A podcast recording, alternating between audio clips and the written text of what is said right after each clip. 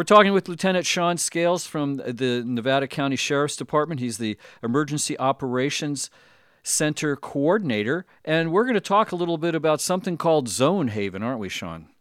Yes, we are. Now, I thought that Zone Haven was something that California just came up to divide us into places so we know when to leave if we have to get evacuated for a fire. But that's not the story about Zone Haven. It's actually a company, isn't it? That's correct. And then it's things are changing? Uh, yes, yeah, somewhat. So everything will still function the same way it does with Zone Haven.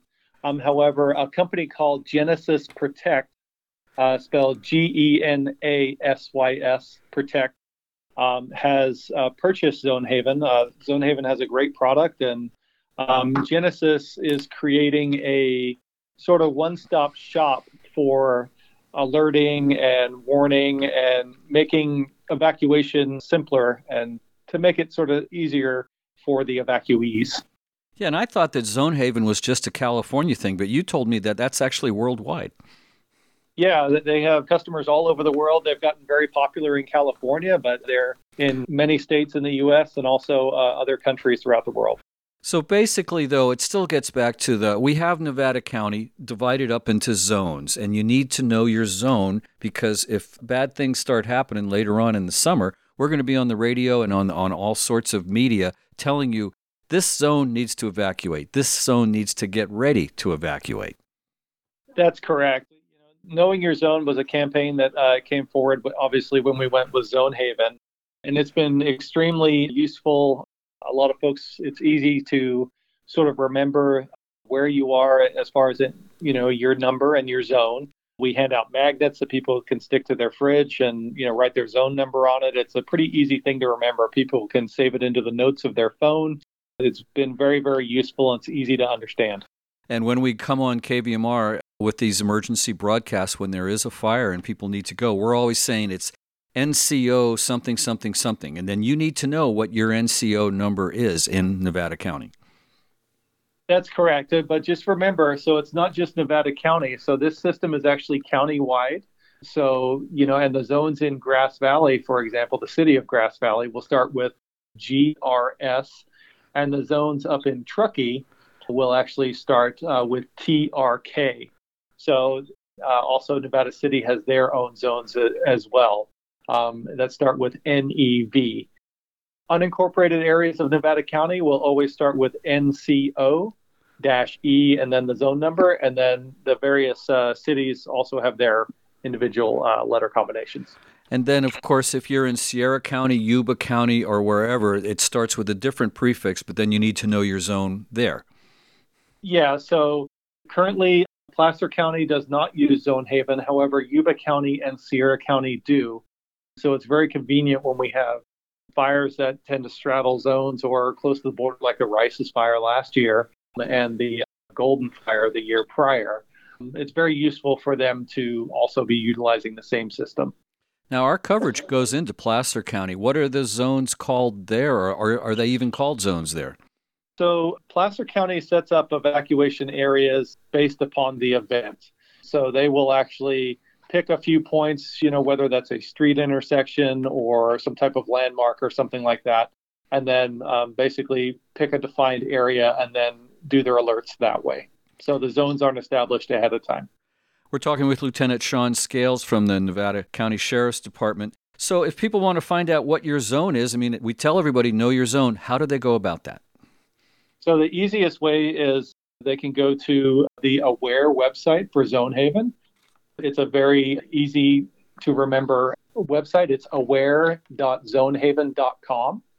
The other thing they can do is they can go to the Ready Nevada County dashboard, and the Ready Nevada County dashboard has it's a one-stop shop for everything emergency that's going on. So it's got the Zonehaven links are there, Code Red links are there, all those types of things involving emergencies are all accessible from the Ready Nevada County dashboard.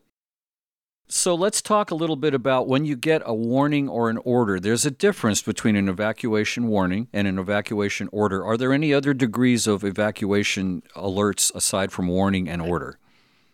So we do have the ability to place zones in a, an advisory. It's not something we utilize very often. Um, you might see something like that, maybe if there were some flooding concerns or something along those lines. But regarding wildfire, which is typically that's what's going to trigger the most alerts in our county, you're only going to see evacuation warning or order as the two primary alerting status. Now, if you get a warning, that means get your go bag ready, get your family ready, figure out your pets, and get ready to go on a moment's notice, right? Uh, somewhat. So it does mean all that. But if uh, you are somebody who maybe you have your home is on a one way out street, so you're limited for your, your routes of egress, then that might be your time to go. If you require more time to evacuate, if you've got you know a lot of pets or livestock or anything like that, that's kind of your your time to go. You know, when it comes to like red flag warnings with ex- or an extreme fire weather watch or something like that, some people may choose to leave at that time on that warning versus rather than waiting for the order. You know, I always tell people, you know, it, it's much better to get out early than it is to try and get out late.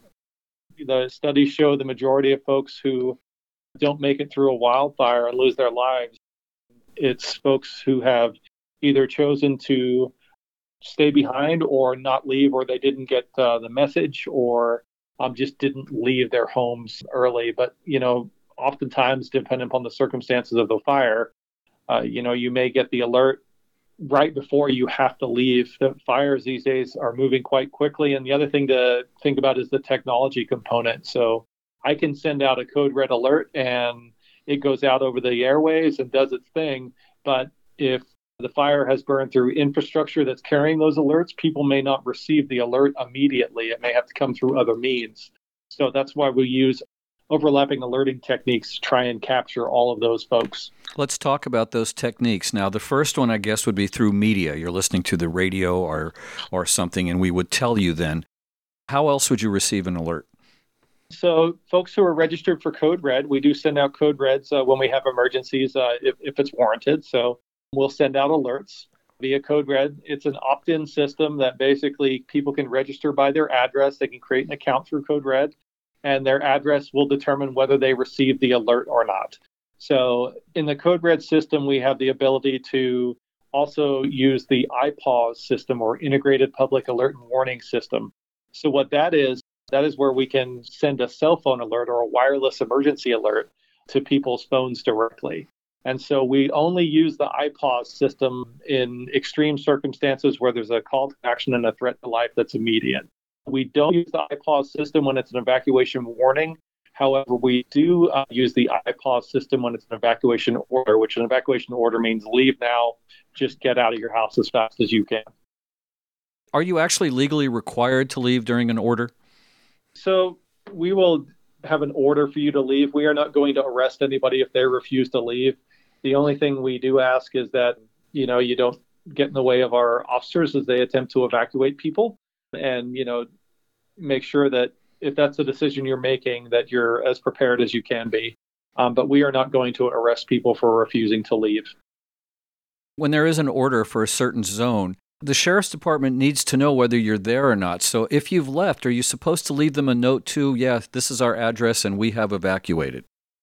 So we use uh, evacuation tags. Uh, we hand them out at public outreach events. They're available at fire stations and things like that, or, or here at Nevada County. And those tags are designed so that people can hang them at the base of their driveways on a mailbox or even a, a tree or a shrub right at the base of their driveway so that when we're going through neighborhoods doing evacuations, we can drive right by that address because that means that the homeowner has tagged their address and they do not need their door knocked on to make sure they, they're out of the home.